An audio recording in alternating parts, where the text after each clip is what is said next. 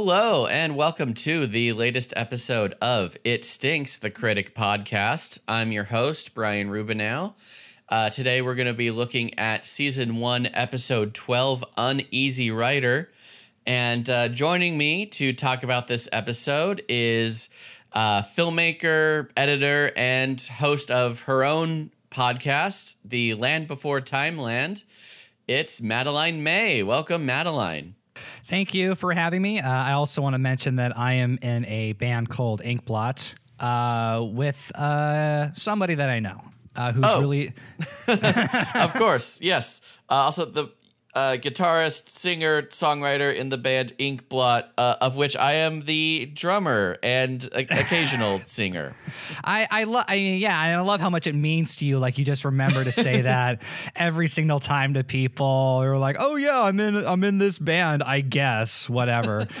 Uh, no, no, uh, I love you, Brian. You know that, and uh, I'm excited for us to play again once um, there aren't any um, uh, infectious uh, gas that turns people out uh, inside out going on outside. Yeah, once that whole thing uh, dies down. um, but yeah, I, I love being in the band. We we got to uh, you know play gigs pretty regularly for gosh almost a year before this whole thing started. Yeah, we were doing really well uh, before. Like we had a, bunch of shows lined up before um, the the coronavirus struck. So hopefully, I think we'll be able to get that again. So you know, people listening to the podcast, uh, you know, s- stay tuned. We'll, we'll be performing uh, before you know it. Yeah. And in the meantime, you can still listen to uh, the four song demo we recorded on SoundCloud. I'll put the links in the description of uh, this episode. Um, but yeah, check it out. Inkblot the band on all the socials.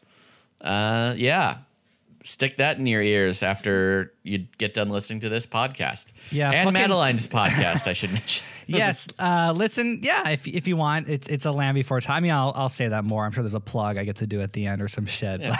uh, well, no, we can talk about it briefly just because you were also kind enough to have me on as a guest. Uh, my episode will be coming out in a few weeks, um, I assume. Uh, in a f- in a few months, we're, we're not as as uh, we're doing it at bi-weekly. I think this is a weekly podcast. Okay, yes, yes, it is. So you'll yeah you'll in, like- in like two or so months we'll we'll have your episode up. Cool. So, yeah, look for that. It'll be, uh, we talked about Land Before Time 7, The Stone of Cold Fire. Yes, uh, which which I pitched to you as the one with aliens in it. Yes, and uh, if, just to sum up my thoughts on it, well, to, to quote Jay Sherman, it stinks. Uh, s- speaking of it stinks. Yeah, so let's, if you're ready, let's get into this episode. Let's do it. So, yeah, Uneasy writer. I guess, you know, just talk about this episode in general. This, I, they kind of do, I think, what every sitcom does, but usually when it's in like its, I don't know, third or fourth season, where they're like, well, let's let's give our main character a new job, or let's take them out of their normal routine or whatever. But here we, it's not even the first season, and they're like, well, let let's make Jay not a film critic anymore. Uh, yeah, um, it's it's something that happened a lot in The Simpsons as well. With Homer had like a new job every week, it seemed for um, a couple of seasons. I guess he still does. I mean, that's still kind of Yeah. the pattern with him. Yeah. Um, I, I, I guess I guess for me, like, I, I guess just to quickly kind of give my background on the show, The Critic. Um, I didn't really get into it until college because when I was younger, I didn't like watching animated sitcoms. Like when I was a kid, like I needed like flashing colors in front of my eyes, like at all times. Mm-hmm. So like a show like The Simpsons, like wh- which I watched because it was on, and you know my parents like watched Fox the channel pretty regularly, so I would watch you know when it was on. But like it wasn't my favorite show because I wanted to watch something with explosions and like superheroes and stuff so that that's tends to be the stuff that I would I would gravitate towards. But in college, um, one of my roommates was a big Simpsons fan and got me into that, and I binged like the golden era, you know, like seasons three to nine, and Mm-hmm. and loved every second. And he was also a big fan of The Critic, and um, I didn't watch as much of that. I watched a couple of episodes, but like I remember them being like the funniest things I'd ever seen, and really uh, liking it. And, and to this day, I still remember like the um, the the, the Orson Welles impression. Um, Oh, and I- yeah. I still remember. I still go like, "Oh, they're even better when you're dead," and stuff like just, just sticks in my mind like forever. And I, I just, it's, it's really funny. And so it was really fun to kind of come back to this show that I've been meaning to finish uh, for this podcast. Cool. Yeah. No, I agree. A, a lot of the the jokes in in this show really do hold up. Like they're so memorable. Like they just kind of you know stick in your memory. Um, which is yeah certainly why you know I'm doing this podcast in the first place. Um, so yeah, let's let's get into this episode. Uh, I'll I'll just give the uh, synopsis here. Jay quits his show to become a truck driver after he's asked to promote Savvy Indian chewing tobacco on the show. And yeah, that that unfortunately plays a, a pretty big role in this uh, episode. That whole problematic depiction of um, in like the Savvy Indian chewing tobacco thing. There's just no way to get around that. Yeah, this episode has not aged well. Uh, um, there, there are multiple jokes in this in this one that I was um, definitely uncomfortable with, but it, I I still enjoyed it. I think for the most part, like even with you know, admittedly, like all of the problems of which of which there are many with this episode, I I still had a good time watching it. Cool. Yeah, I, I did too. Even though it's like definitely not one of my favorite critic episodes, there's there's there are some good gags in here. Um, so yeah, so let's start. Uh, just yeah, at the beginning of this episode, we start on uh, Jay's show, where he's reviewing Jack Nicholson in Chicken, his follow up to Wolf. Cock a doodle doo, baby. Don't be scared. Scared of what? You're a big chicken. Just for that, I'm gonna peck up your wall. Cluck, cluck. Uh, yeah, v- v- very very simple gag. I, I like the mention of of Wolf, uh, a, a movie I I very much remember watching as a kid. Oh, Uh, I, I, I've, I've never seen that one. Uh, I was probably too young to watch it, but I, I was a big fan of werewolves growing up. So like I loved uh, werewolf movies. Uh, I like that they just become wolves at the end. You know, Sure. the, end, the ending is like, oh, we're just wolves forever now, or whatever the fuck that ending was. So I, I did appreciate this joke, and I like the final punchline of him like just pecking holes into the wall. That was pretty- good, yeah. that was pretty good. Wait, so what are your favorite werewolf movies? Oh God. Uh, I mean, it's cliche, but you know, American Werewolf in London is probably the best one. Oh, sure. Um, yeah, I, I love that movie um, uh, a whole lot. uh, I remember hearing once that they, um, I guess before they made the sitcom, they were going to make a sequel to What We Do in the Shadows, but it was going to be uh, focused on the the werewolves. It was going to be sort of like a spin off movie. Oh, that would have been that would have been great. Those I love the like the frat boy kind of werewolf. Yeah. guys in that movie are so funny. oh god, yeah, that the whole movie and the whole show are hilarious. Anyway, so yeah, we get Jack Nicholson as the chicken. Then we also he we kind of roll right into the next movie that Jay is reviewing, uh, Rocky Six, which is also Texas Chainsaw Massacre Four. Just a very simple gag of Rocky facing off in the ring against Leatherface with his chainsaw, which is just amazing. I I would definitely go see that if it was real. I, I like he I like uh, he makes some kind of joke like now you're wondering like were people in the audience screaming for him to cut off Sylvester Stallone's head? Yes, and it was me or something like that, which uh, which I appreciated and. uh I think this is where the, the, the, the guy comes in, the Ted Turner like character. Yeah, Duke Phillips. Uh, he basically interrupts the show to uh, do basically what we're u- kind of used to Duke doing at this point, which is him meddling in Jay's show, trying to get him to do different things to get better ratings or just be more appealing in general. But Uh, but yeah, this time he says he wants Jay to advertise uh, Savvy Indian chewing tobacco on the show. Um, and I think, um, I don't know if it's right here, they do it right away, but they basically say that it, they changed their name from Savage Indian Chewing Tobacco, which I thought maybe they were going to do some sort of like, you know, uh, satire of like different things that are named after native culture, like you know the different sports teams and and whatnot. But uh, but no, they they just sort of mention that and then just plow straight ahead. Yeah, it, it was a weird joke because like I think what they were trying to say with that is like, oh, the um the, the icon used to be worse and it used to be problematic. But then it also kind of implied like now it's better because like Jay Sherman's problem with doing the commercials, he doesn't want to promote tobacco to children. Even though like it's still an offensive stereotype, it's just a different one on the cover. Yeah, it seems like the the show is is you know coming down against uh, product placement and uh, you know how how that sort of like cheapens the the message of of the show, but they're not coming down against the whole you know problematic depiction of uh, native culture. Yeah, I mean, and I guess it was the 90s. Like, this is probably as progressive as you're going to get to uh, Native Americans in a cartoon sitcom, unfortunately. Which I mean, which is not an excuse, but I can also see how how this would happen. Like, I'm sure some writer thought, "Oh, this is a progressive joke," but you know, Yeah. in the in 2020, like, no, that's very much not a progressive joke. Yeah, and this was this was still I think a couple years before we would get King of the Hill, which probably still has the best portrayal of a native character probably in any sitcom animated or, or otherwise. Yeah, and, and even like multiple uh, Native American characters, which is uh, really cool. Right. I will say that this exchange does have maybe my favorite joke in the episode, where he says that uh, he's very popular among children, and then like the kids put put a piece of meat on the screen, like, Yeah. look, it's the baloney man. Yeah. Here's a fun fact Burt Reynolds is balder than me. Look, it's Baloney Man.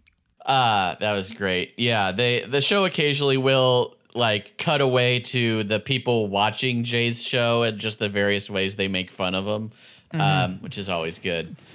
um, uh, oh, and then so yeah, so Jay basically says he doesn't want you know to do it, he, or like he refuses to do it. So Duke kind of threatens him, saying, "Oh, anyone could review movies, even a trained seal." And then we actually like Duke reveals that he does have a trained seal who is reviewing movies.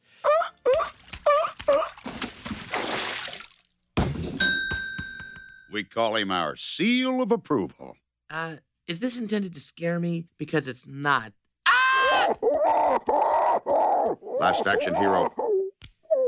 So this was yeah, just kind of extremely ridiculous. The uh the seal like like bops a basketball off his nose into like two baskets that say like approve or don't approve in order to review the movies.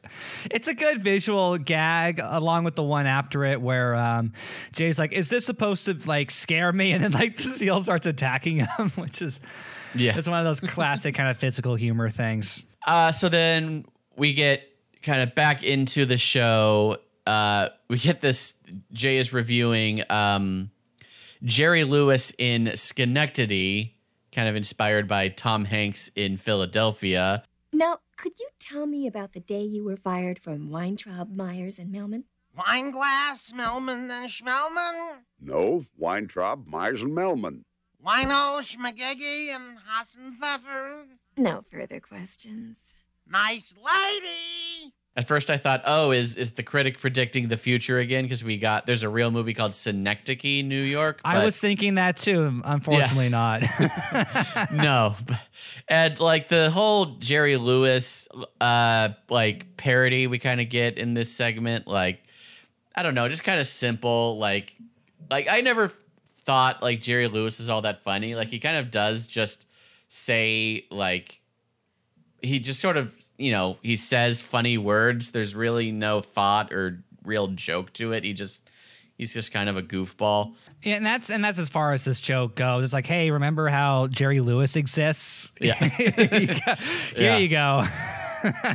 Although probably maybe the only modern joke about Jerry Lewis that isn't about the telethon. That is true. Um, Yeah. I, I, I guess points for that, or I guess, or even like maybe they're trying to make fun of that that really serious movie he did, like the, the day the clown cried, Oh, yes. and maybe maybe that's part of the joke or something. Oh, maybe I didn't. Yeah, I hadn't considered that. But yeah, the day the clown cried, where he plays a uh, clown who entertains children in a uh, concentration camp during World War II. Uh, yeah, which uh would I guess would later get success when they renamed it "Life Is Beautiful." I guess the, Right, the audiences exactly. weren't, ready for it. Uh, I mean, because it's basically the same, kind of the same idea, I guess. I don't Yeah, yeah. Uh, oh my god. Um, all right, so um, yeah. So after that, Jay is interrupted by an actual uh, Native American, like kind of holding a sign promoting the uh, tobacco. So that prompts Jay to tear up his contract and quit the show, and then. Of course, you kind of know what's coming. The the shredded up contract lands at the feet of the Indian who just looks at the camera and tears up like the classic commercial. Yes, it's incredibly predictable. Um, I don't know. Maybe this was a new. Maybe this was new in like the '90s when this came out. um, I mean, really, I've only seen this joke work once, and that was in the Futurama episode where they go to Mars with the um, the, the the Martian, the native Martians. And um, I think one of them, I can't remember who, like throws a can on the ground, and the Martian does the the cry thing, and Leela says they're so protective of the environment, and then he picks it up. He says like like Sharon used to drink cola. That's pretty is- good. yeah, they subvert it. yeah, I like that. and also, in case people didn't know, the actor in that commercial, not even a real Native American. of course, of course. God So damn it! yeah, yeah. All right. So let's see. So oh yeah. So Jay, so Jay quits the show. We and then we then, uh, I guess, flash forward to Jay and Marty uh, having lunch, where Jay's just kind of talking about.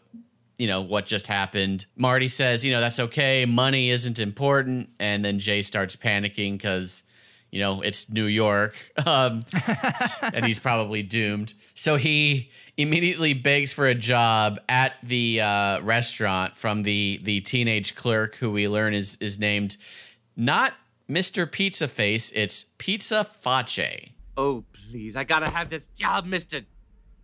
Pizza Face. That's Pizza Face, and we only hire senior citizens. It's part of our Enslave the Elderly program. Now that Greece has reached its boiling point, thousands of French fries are entering the skirmish. Quit goofing around and put on your hairnet.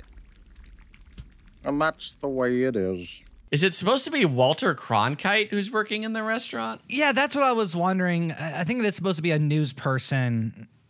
Uh, yeah, I think it is Walter Cronkite. I think that's the joke. Yeah, I definitely got kind of a yeah, like a news journalist vibe, and yeah, kind of looks like Cronkite. So yeah, I'll just I'll just say that's that's who it is. Are we still in the restaurant at that point? No, I think. No, yeah, he does. He goes back to talk to his his son, and his son recommends he takes a, a vacation. Right. So then, yeah, Jay imagines himself. Day five of my European vacation. Where to next? Milano? Brussels? Ooh, how about beautiful Naples? Mmm. Ah, Naples. Why visit when you can bite the cookie that bears thy name? So he's at home watching his own show where he has been replaced by uh, Rex Reed, who is happily promoting the uh, chewing tobacco. And um, before I revisited this show, I didn't really know who Rex Reed was, but apparently he was he's a or he is another New York film critic who is kind of famous for making kind of inflammatory statements. Okay. Like, like did you know who Rex Reed was? no, or I, anything I like didn't that? know. I, I was wondering if it was like a minor character that I didn't see because I haven't watched all the episodes yet. Okay. Yeah. Uh, but yeah, he's he's drawn a lot of criticism for um, here I have his uh, Wikipedia page up here. Uh, so let's see. He wrote uh, about so about the 2005 South Korean movie Old Boy, uh, which is a, a great film. Oh, one of my Uh, favorites. So he wrote, okay, content warning for uh, mild racism, I guess. What else can you expect from a nation weaned on kimchi, a mixture of raw garlic and cabbage buried underground until it rots, dug up from the grave, and then served in earthenware pots sold at the Seoul airport as souvenirs? Jesus Christ, dude, fuck Yeah. this guy. God, what an asshole. Yeah. I'm glad. You know what? I'm glad he gets his. I'm glad he he loses the show. Then at the end, fuck that guy. Oh my god, yeah. and and it's always a very kind of quick throwaway gag, but there are other uh, times on the critic where they mock Rex Reed. Uh, you kind of have to pay attention, but but yeah, it's it's there. So yeah, he's just kind of yeah, just a real nasty guy, I guess. He yeah, he sounds like a a, a fucking charmer. Yeah. Uh, th- th- there's a joke in this scene that uh, I, I mean, I, I wasn't really too happy with. Um, the one where uh, uh, Jay takes starts taking uh, like PMS pills or something. Yes. Uh, which uh, that was a, that was a hard one to get through. That, that Uh, was that yeah, very so ba- uncomfortable.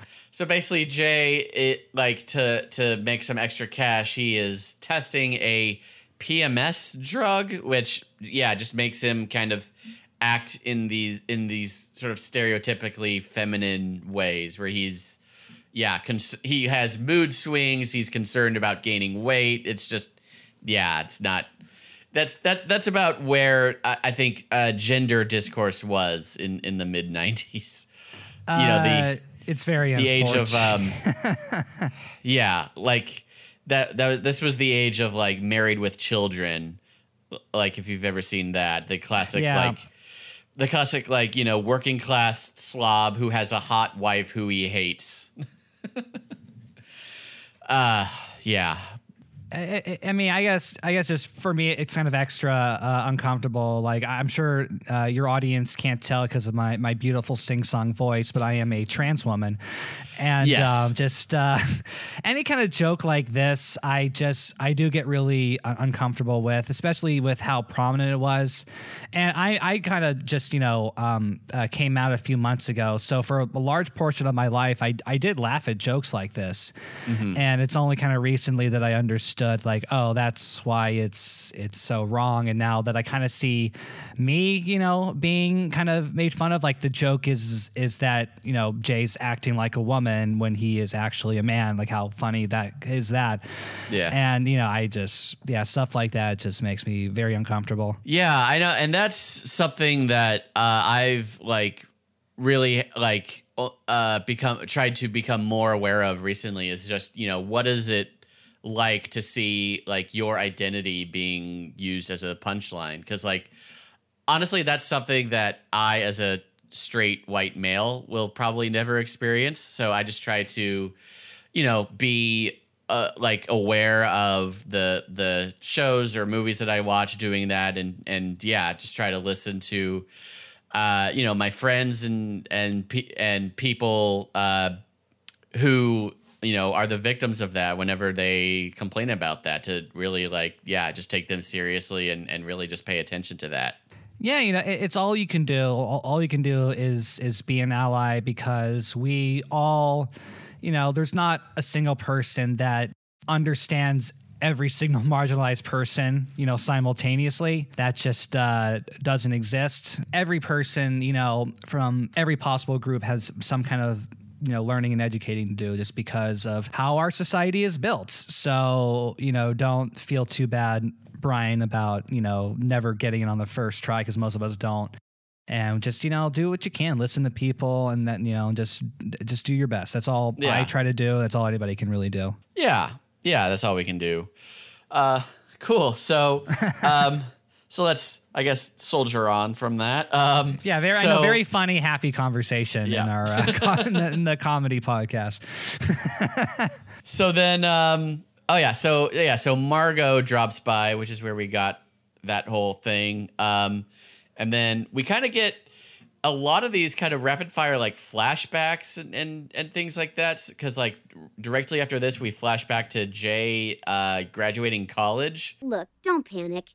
Remember how insecure you were when you graduated from college? Dad, you've always been sort of like a father to me. What do you think I should do with my life? Oh, that's a good question, son. Now, here's one for you. They're called fingers, and yet they don't fing. Noodle that one for a while. I mean, it's a it's a parody of the scene from uh, The Graduate, but um, Jay is talking to his dad, which we get. I love I love this line where Jay's like, um, like, "Hey, Dad, you were kind of a father figure to me. like, can I get some advice?"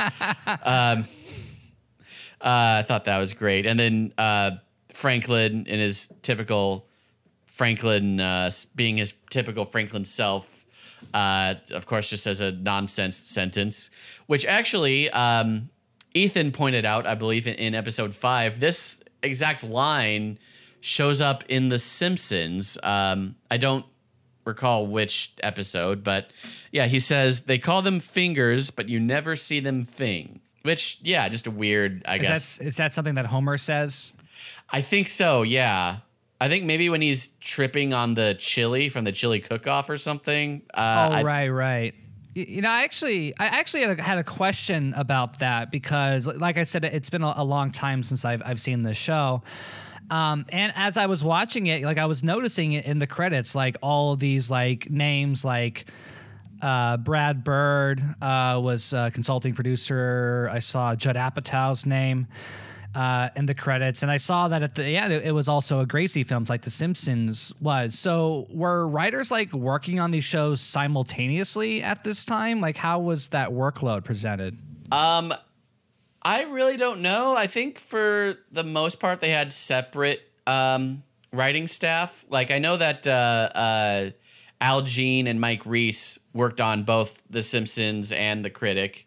Uh, but I think you know, as producer, like maybe they're not like you know hunkered down in front of a, a computer writing for eight hours a day. But um, yeah, I think they had separate writing staffs. Uh, I know that like Judd Apatow wrote for The Critic, but not The Simpsons. Um, Ken Keeler uh, was on The Critic and then went to like Futurama. Um, so yeah, there's def- there was definitely a lot of like cross pollination.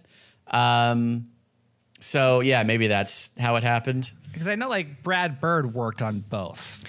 Right. That I know that's that. As well. Yeah. oh, and I just found uh, the Simpsons episode. It is, it's it's the uh, the weed episode where Homer is like becomes a uh, uh, hype man for like marijuana. Uh, and it's Oh, actually right. Is that the one with the farmers? Oh, uh, God, I don't know. I just have. I'm it- sorry. I, I I'm just. it is uh, season thirteen, episode sixteen. Oh, okay. So it's like much later then. Yeah, and it's actually Otto, the bus driver, that says the uh, the the line in question. They call him fingers, but I never see him fing. Oh, there they go. All right, so uh, yeah, we were in the middle of this flashback to Jay's uh, Jay graduating college, um, and s- like one of his dad's friends, I guess, just says uh, he gives him one word of advice: trucking, not plastics, like in The Graduate. He says trucking. Um, and that gives Jay the idea to be a trucker. And I was pretty excited at this moment because I'm okay. I, I, I need to phrase this a certain way. Uh, I'm not fascinated by trucking. I'm fascinated by people who are fascinated with trucking. Uh, because like there are people that are like super into this idea. Um, I think like in in like the 70s, like there was this big craze of people that just loved trucking. Like America was had trucker fever or something. Hmm. Uh, yeah, I don't, I don't, I don't really know. Um, well, the only thing I ever think, I mean, my favorite thing that to ever come of trucking is uh, the, the the cinematic classic Over the Top with Sylvester Stallone. Uh, Oh one my of, One God. of, one of my favorite movies of all time. I love that movie. I've watched Yeah. it like a hundred times. yes, where uh, where Sylvester Stallone wins back his son by winning an arm wrestling tournament. And it's it's even more incredible than it sounds. Uh, go watch that movie, audience, if you haven't seen it. It's a Cannon film, so you know it's amazing. Oh hell yeah! I, I just remember the the kid in that, the guy that plays Sylvester Stallone's son, being so annoying. Oh, he's he's awful. Like it's it's and the movie's just bonkers. Like people are just like losing their minds over like fucking arm wrestling. It it makes no Yeah. sense. It's it's so cool. oh yeah. Uh, all right. Um. So so yeah, Jay gets the idea to be a trucker. Then Margo reminds Jay, or he she like cautions Jay about like a sudden career change, reminding him of when he was a lumberjack. Now, Jay, don't make any rash career moves. Remember when you dropped out of school to become a lumberjack? Tim Burton.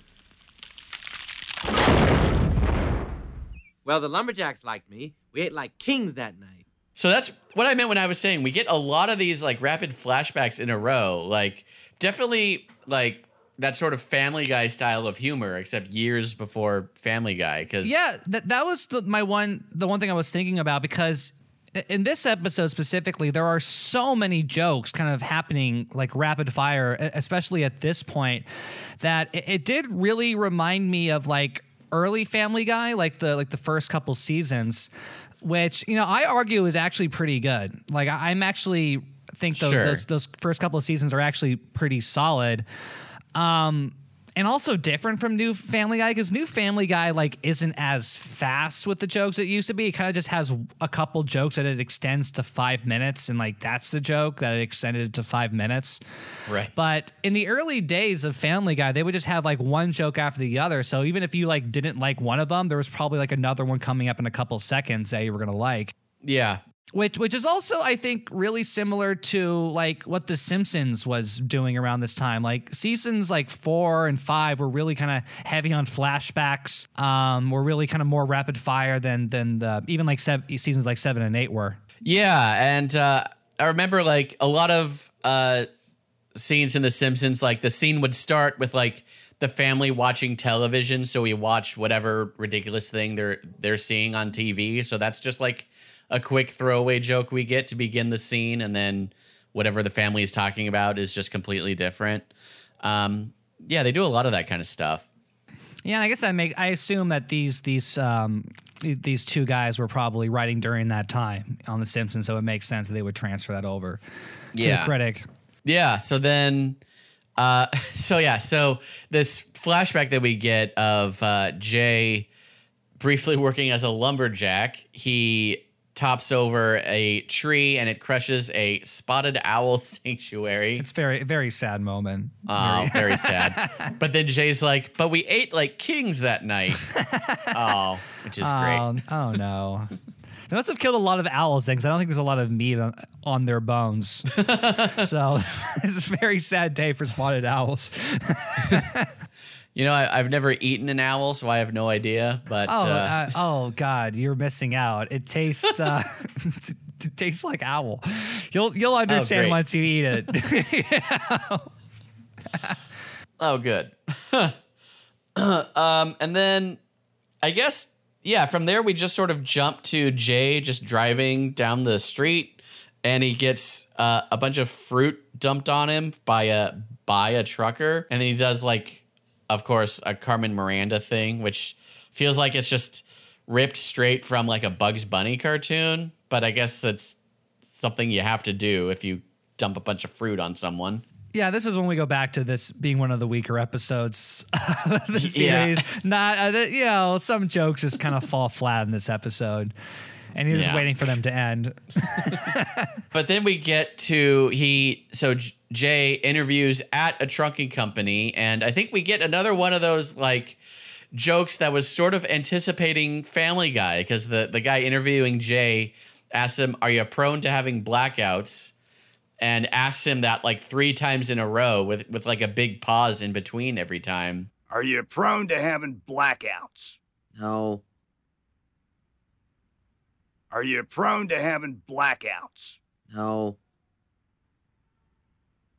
Are you prone to having blackouts? No.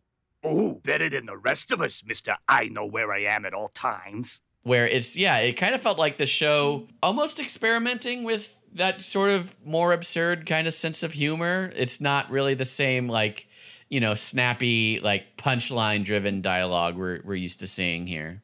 Yeah, and, and even like The Simpsons would never get like this bizarre, I think. Like it was usually more grounded than this. Yeah, so just the show having kind of a very surreal moment. Um, although the, I did also like when uh, Jay says his at his previous job he made two hundred seventy one thousand dollars a year, and the guy just punches him. That's I also I also like his response. He's like, "Have you ever driven like a a sixteen wheeler?" He's like, "Well, I, I pushed like four shopping carts at once for some some fucking line like that." I thought was really Uh, funny. Yeah. uh, but anyway, yeah, Jay passes the interview and becomes a trucker. And then, uh, uh, oh, yeah. So, but we see Jay's first like trucking job is what else? Transporting savvy Indian chewing tobacco. So they bring that back again. So it's ironic, and I guess his his boss is like Sean Connery or something. Yeah, we meet this this sort of mentor character who, yeah, it's definitely um, probably Maurice LaMarche doing a uh, Sean Connery impression, though that's never really you know remarked upon. It's just sort of left out there. Yeah, I don't know if like Sean Connery was in a trucking movie that I don't know about. I I I mean, I would doubt it, but who knows? I mean, Sean Connery's been in some weird movies. Yeah, I don't think so. Although um, I have to say, my um, the, I think the biggest miscasting of Sean Connery ever is in the first Highlander movie. Have you ever seen Oh, Highlander? I love Highlander. Oh my god! Awesome Hi- movie. so Highlander is, you know, it, he's a it- it's a Scottish legend. He's a like a Scottish warrior who uh, is immortal and like fights with a sword and all this stuff. Played by Christopher Lambert, who is French, but then he has this like I don't know mentor slash sidekick uh, who is a Spaniard, and Sean Connery plays the Spaniard character. What What's amazing about this? I think there's even a line where he says like, "I'm a Spaniard by way of Scotland" or some shit like that. Like, what the fuck does that? mean? yeah. I just can't believe that they put Sean Connery in a movie about a Scottish superhero and he doesn't play a Scottish character. It's I don't know what anyone was thinking, Ugh. but it did make of uh one, one again. Just we're just keep talking about these amazing movies, over the Yeah. top, Highlander, uh, all the classics, really. And then there was Highlander 2, which is just absolutely insane. And Oh, I, yeah, I haven't seen it. I, I've heard it's really bad, and I'm very excited. to- oh my god, they it. just they just get rid of all the continuity from the first movie and just go in an entirely different direction and it's it's baffling. You'll- Although you'll they love- managed to get they managed to get Sean Connery back, which is amazing. Yeah, yeah, it's strange. Like that wasn't what got him to quit acting. It was fucking uh, League of Extraordinary Gentlemen. He's somehow being in, in Highlander 2 the quick, and he's like, I'll keep acting. This was fun. Oh man. Okay. Um so yeah. Oh, so just the the last uh kind of the last joke before we uh end act 1 is uh Jay like his first day as a trucker uh, just on the road just driving and it's just very kind of boring and monotonous and again the show just yeah kind of lets this joke breathe like jay is literally just driving down the road and for like a solid 10 seconds nothing happens which in tv time is like an eternity Yeah, it's a really patient joke, and it's it's got a funny payoff like next sign 50 miles, which is funny. It's a it's a Yeah. good joke uh, Yeah. done well. Yeah. yeah so that's uh that's where the act break happens kind of a weird place ending on this kind of weird energy but anyway um uh as we start act two jay is visiting his parents um kind of weird that he'd have time to you know go back to his parents place in in new york if he's on a trucking route but whatever Uh, maybe, I don't know, maybe he passes by wherever they live, I guess, yeah in that route. And I don't think they they don't really do much with uh, the parents. Like Franklin just has this dumb joke about counting all the words in his sentences. Like Mhm. we've definitely had better Franklin gags. Right. But uh, Margo, uh, I like this. Margo gives Jay uh, Susan B. Anthony mud flaps to replace the, you know, the typical, you know, sexy lady silhouette mud flaps that you that you see, and then that leads to the other truckers showing off all of their like feminist and like uh, Black History mud flaps, which I kind of appreciated. They're Susan B. Anthony mud flaps. Much better than yours with the nude women. Oh, what do the other truckers say when they see these? Wow, Susan B. Anthony. All I got is Betty Friedan. In honor of Black History Month, I got Harriet Tubman on the back and Rosa Parks in the front. I got gold in my Meir. What's not to like? And then that's where we meet this uh, Sean Connery mentor figure uh, who tells Jay to choose a handle. Um, he wants cineast, which of course is a fancy word meaning a, a person that loves film. Uh, but they end up with lard butt. Oh, that's it's because he's fat. Yeah, as What- the what show a- constantly reminds oh, us. wh- what what an overweight man critic he he is. Yeah, though, though I have to say it, it is just impressive how much they they keep hammering that joke in new ways. Like I'm jumping ahead a bit, but there's when uh, Jay drives his truck into the way station, and um, the guy says, "I'm sorry, it's it's too heavy to be on the road." But then we see that the truck is transporting helium. and it flies out when he gets out of the truck. Yeah. That's that's fun. It's that, it's creative for sure. Yeah. um uh yeah. so uh after Jay ends up with the name Lard Butt, he like says he's gotta, you know, he's gotta endear himself to his fellow truckers. He's gotta find a way to earn their respect. And of course, as soon as he says that, we hear about the dispatcher has a super tough run transporting politically correct textbooks to New York. Truck you'll be taking has no brakes, no shocks, and a Supertramp tape stuck in the eight track player. Do I have a volunteer? I'll make the run. Excellent. Uh, do you have another truck? Yeah, with Leonard Nimoy sing Supertramp stuck in a tape player. And I'm off. Oh man, you know, as as someone as a fan of Supertramp, I would love that trip. That sounds great. Just blast that for 24 hours. What was their big? Did Supertramp do "Cold as Ice"? Was that them? No, that's that's Foreigner. You're thinking of Oh, Foreigner.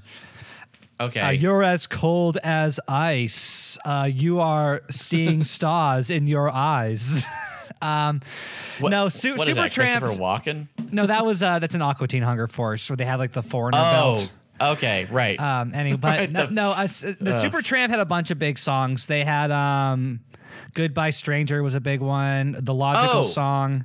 What? Right. Yes. Bre- they did the Breakfast in America album. Yeah, Breakfast in America. Okay. It's another big one. Um, yeah, uh, they were really big, uh, popular band at the time, uh, in the '70s, I guess. But I, I like them. They're they're a fun kind of Beatles esque poppy band. Yeah. Uh, yeah, like a '70s kind of pop rock. Yeah.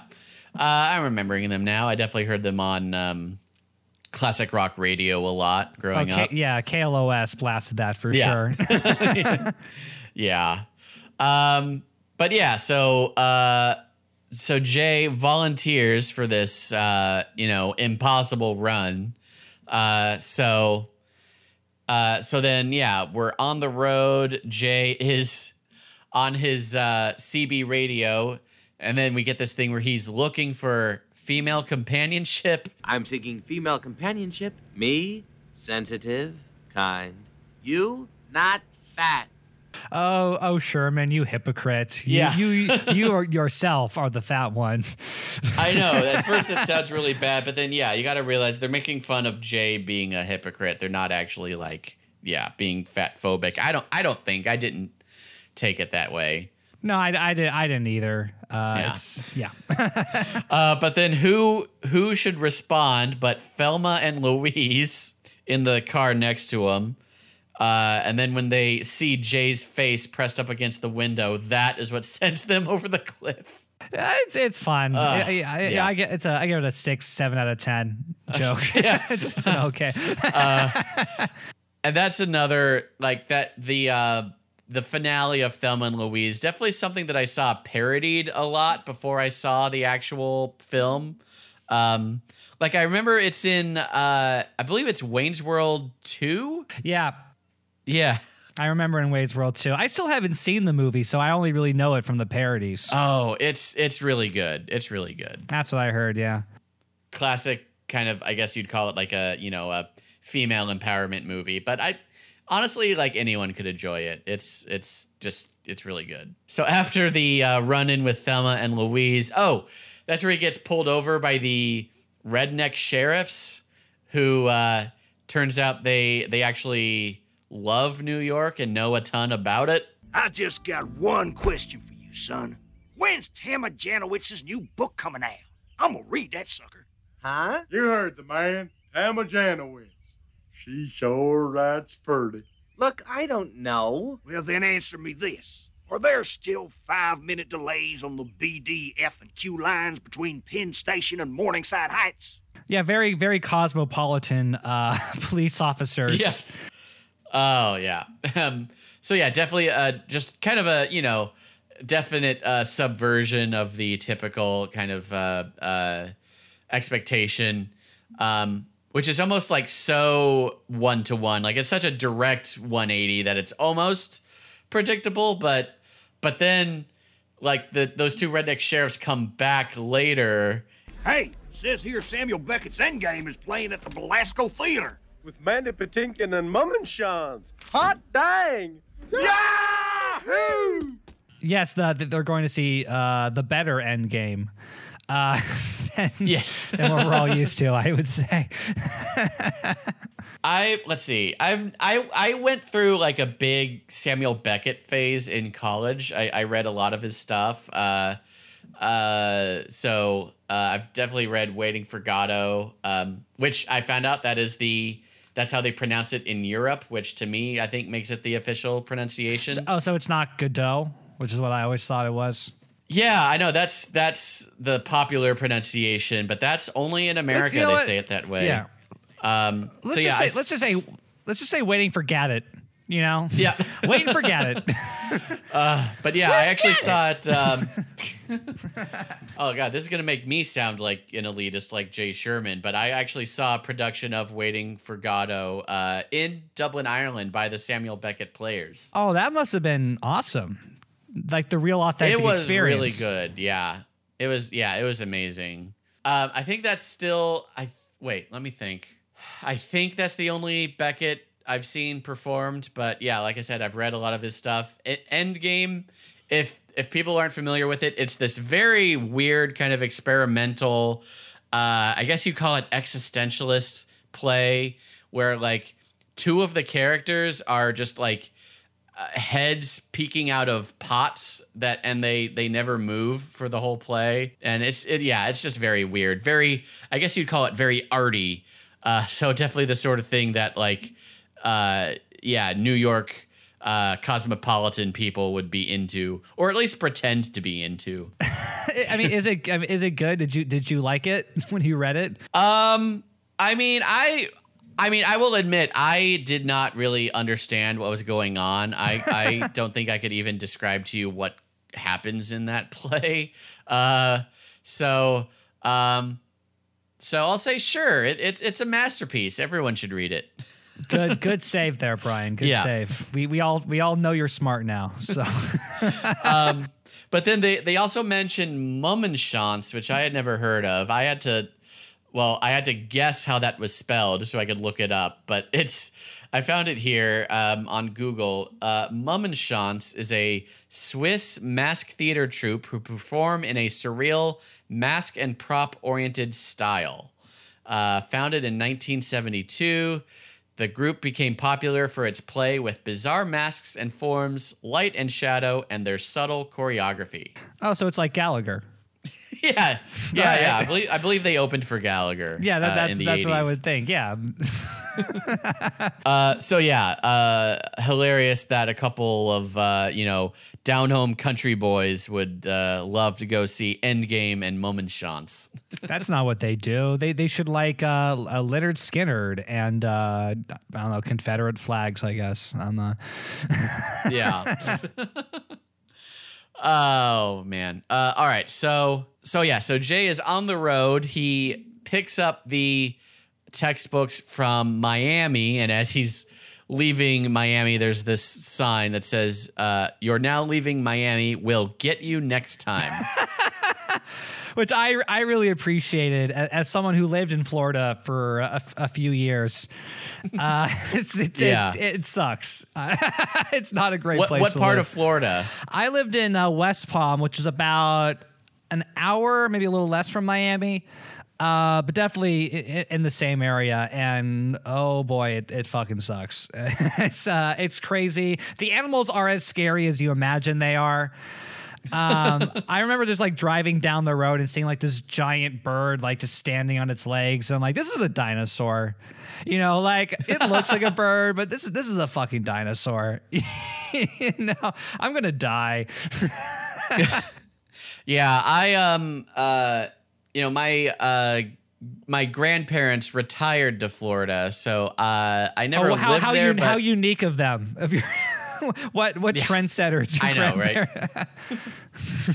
God, I know. So I visited Florida a bunch, but yeah, never lived there for any period of time. But yeah, I know I know people from there, and yeah, I've met people that have spent a lot of time there, and and and yeah, uh, a lot of their their stories kind of coalesce into like, oh yeah, it's hell, and I'm glad I'm not there anymore. When I when I was there, because I, I went there to work for a, a video editing job, uh, my coworkers would ask me where I'm from. They're like, "Oh, I'm from California." You're like, "Oh, why are you here?"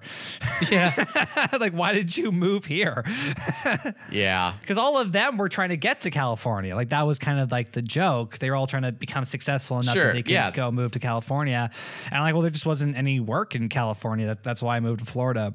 But uh, yeah, I know. Like if you live outside of here, you don't really know how like uh how the film industry is you know s- slowly but surely being exported to everywhere besides here.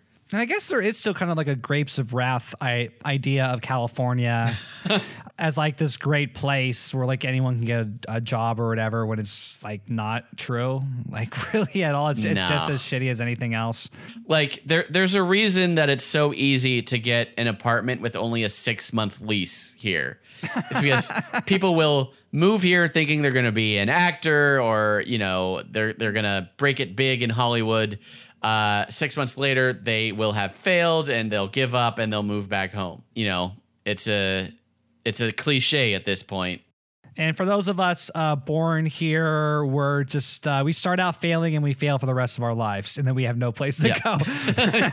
Pretty much. Yeah, cuz you were born in uh Malibu? I was born in Malibu, so I I had a bit of a, a head start. It's kind of like uh, pressing the the boost down on Mario Kart, and then but then I, I crashed immediately into a wall, uh, and, and the the Lakitu had to rescue me from the pit, and I yeah never recovered.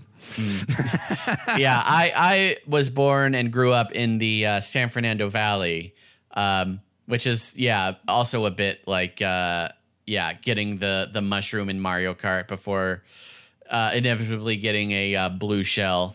Um, or I shouldn't I shouldn't say blue shell because that implies I was in first place, which I definitely wasn't.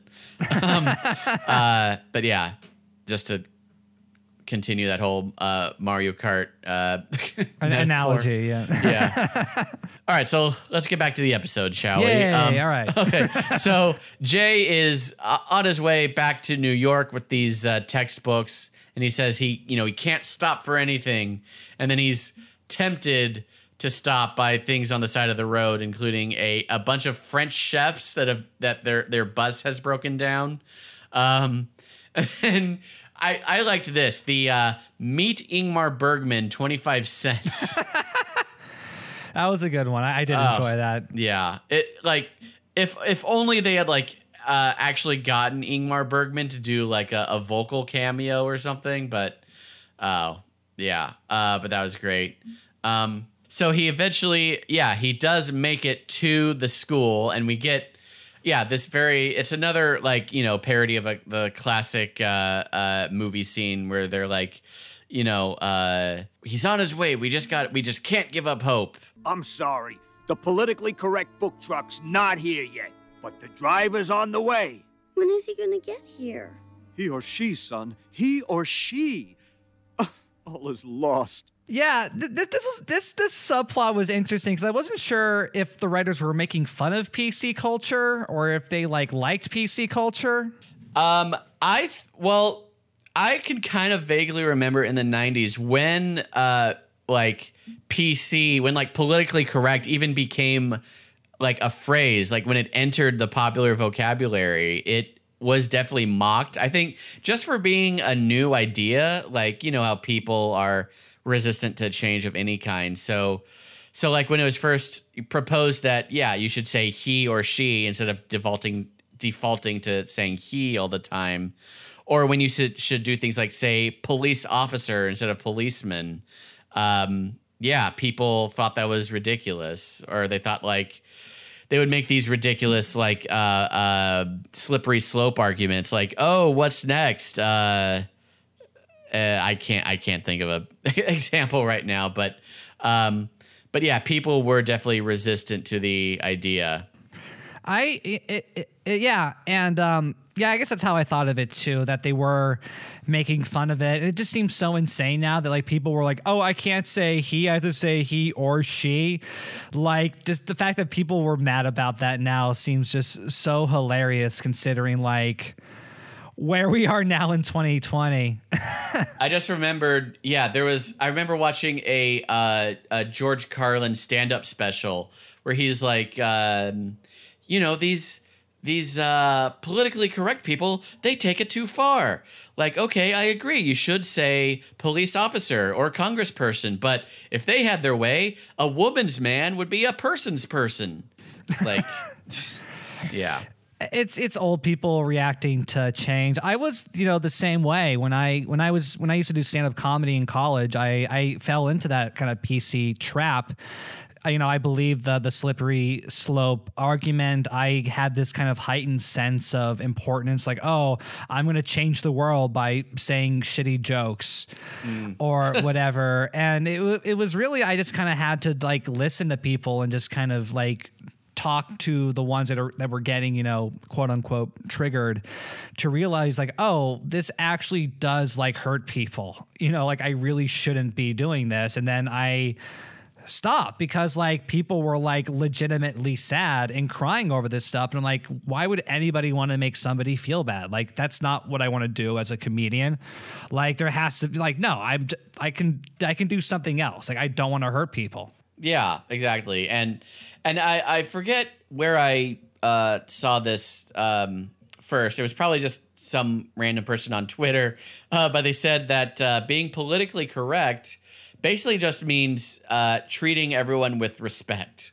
Yes. Um, and you know when you when you kind of realize that, then yeah, it makes a lot of sense. And and then suddenly like seeing people being against PC culture, uh, you kind of realize, oh, they just want to be dicks. Yeah, like how dare how dare they say I I have to treat everyone like a human being?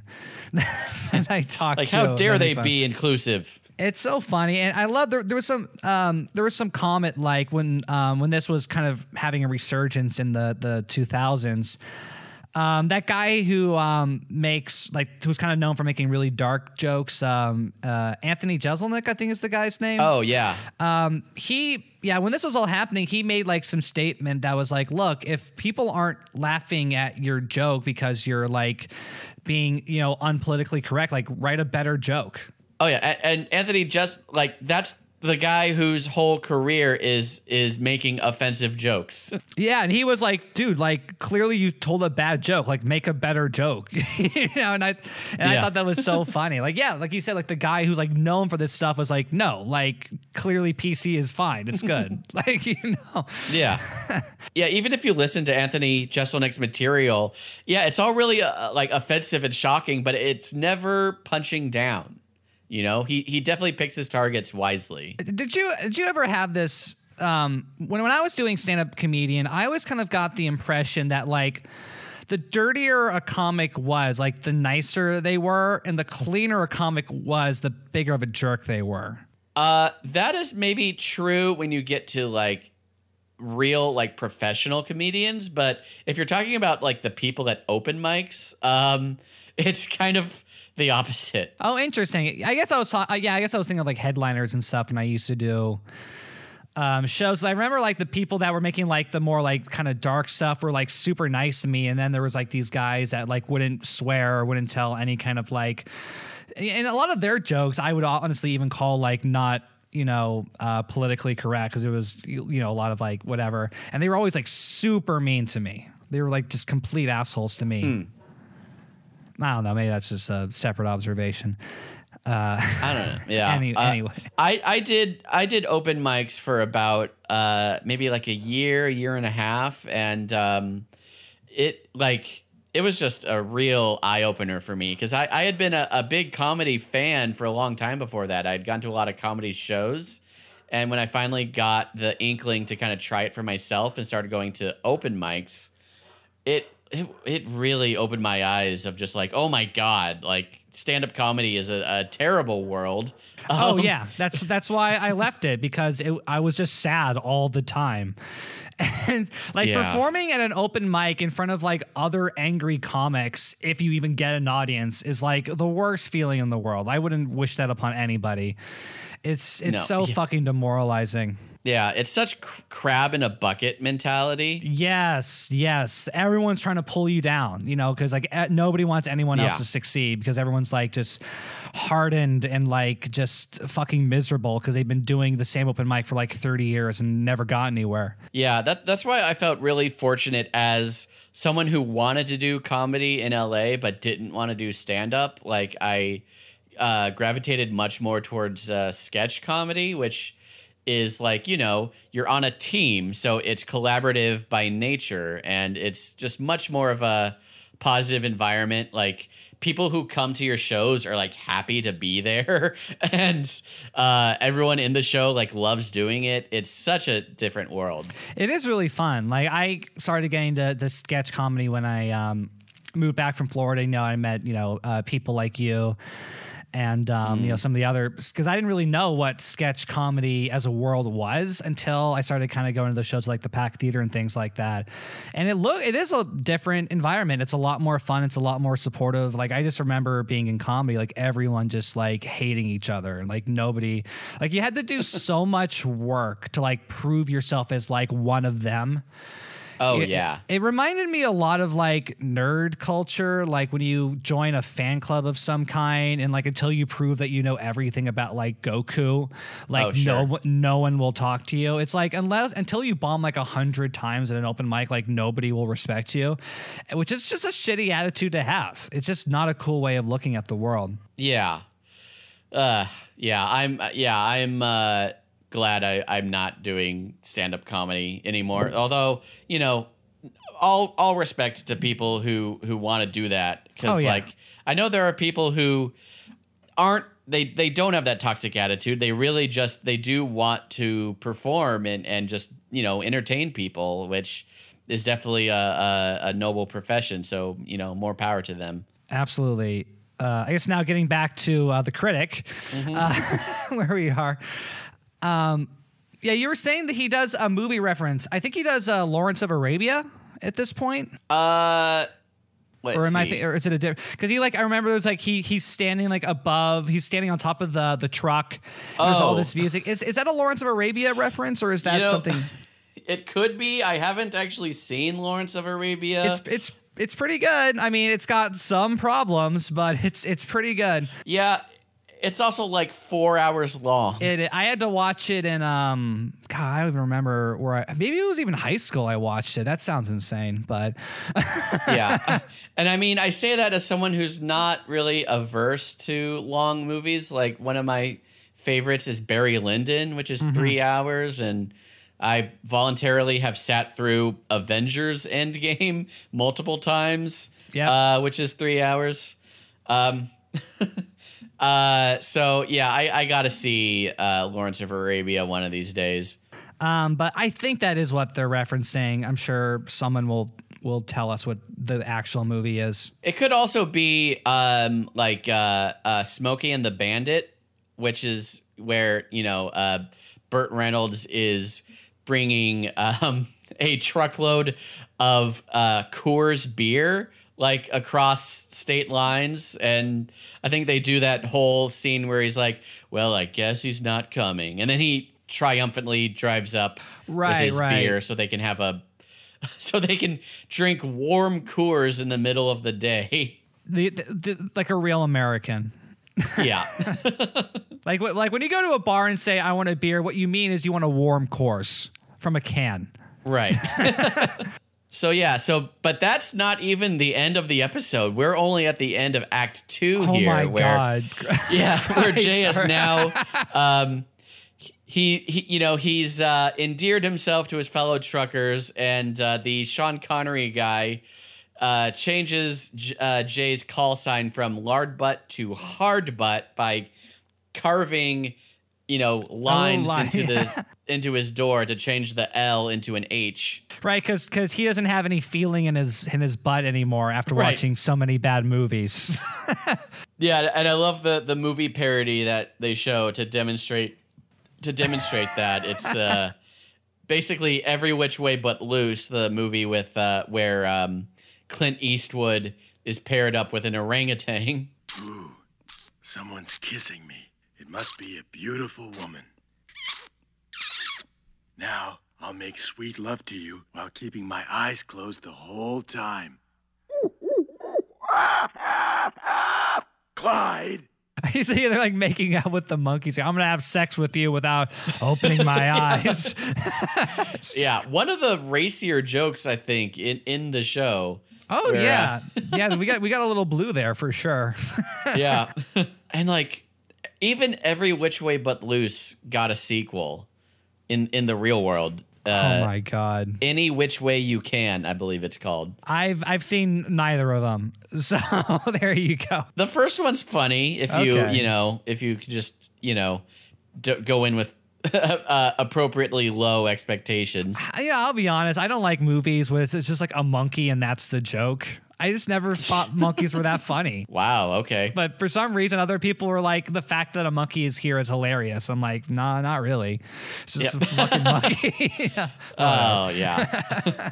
All right, so let's get into Act Three, where Yes. we we've still got to get you know since it is a sitcom, we've got to end where we began, meaning Jay has to end up a film critic again somehow. So Yeah, the status quo must be returned to. Yeah. Uh, so um, oh yeah, so at the beginning of Act Three, that's where we get the the joke at the way station with the truck being full of helium.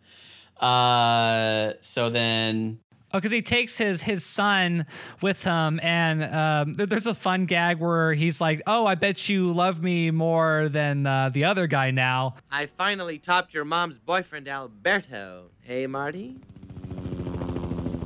Alberto! It's my new toy. Hop in. I'll let you fire the machine gun. Thank you, Uncle Al. Please, call me Daddy. With pleasure.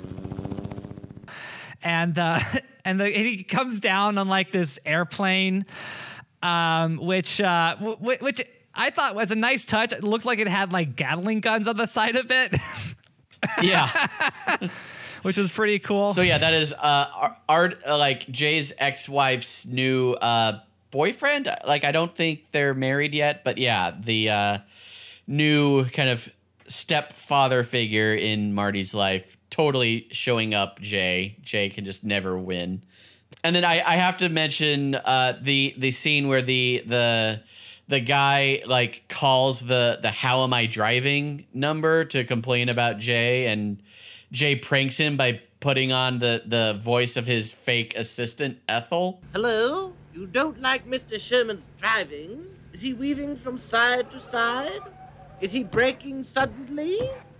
Is he throwing a vanilla shake at you? Hmm, we're disconnected. Ow. Which uh yeah, we've seen Ethel pop up a, a couple other places in the show. Uh so she's always great. is, is this when when they go to the restaurant, or is that later? No, yes, we we are there. So yeah, so Jay's hanging out with his new trucker friends. They go, of course, to Lane Reached, uh, uh, Jay's favorite restaurant. Um, I like that uh, Vlada is like, put them in the fruit cellar with Mama. Uh, and then that and that's where we saw that. Yeah, that's where we see the cops again, and uh, which is a fun little Yeah. callback. Yeah. So then, uh, as they're leaving the restaurant, the there's kind of a mix up at the valet, which well, here we get kind of another kind of problematic joke. The the truck has been stolen by just a gay guy who says, Wait until the boys at Club Manhole see this. Okay, yeah, that w- I was wondering what the joke was supposed to be. So yeah, it was. Uh, a "Well, like I'm joke. not sure what the joke is supposed to be." Well, that's actually, what I was like, like because I thought like, is this just a gay joke? I guess. Or all right. Well, I mean, okay, so he's a gay character, but then what what's the joke with gay people and and big trucks? I don't really get that. I I don't. I guess they're gonna shove the, the truck up their asshole. I guess that's I what gay people do. I don't fucking. I don't know. Maybe they're gonna like they're gonna turn it into like a, a party bus or something. They're gonna like go dance in the in the the cargo area. I don't know. Well, you know, I uh, you know, I I am gay and I like trucks, so you know, I guess I answered my own question.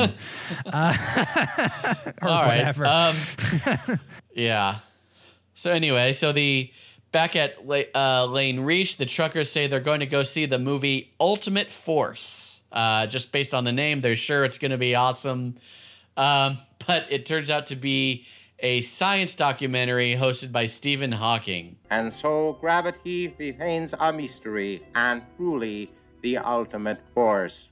It's a bloody science documentary. But it's not very bloody. And now to quote a joke I once heard Planck's constant is neither. Ha ha ha. Which I think I feel like this is like the prime era of like Hawking jokes. Was like the '90s. Like Oh, Stephen Hawking was like the funniest thing on sitcoms. Everyone was using him. Yeah. Although at least they, you know, the show doesn't like make fun of, you know, the fact that he's in a wheelchair or anything like that. It's just I don't know, the fact that he's a scientist and he's boring.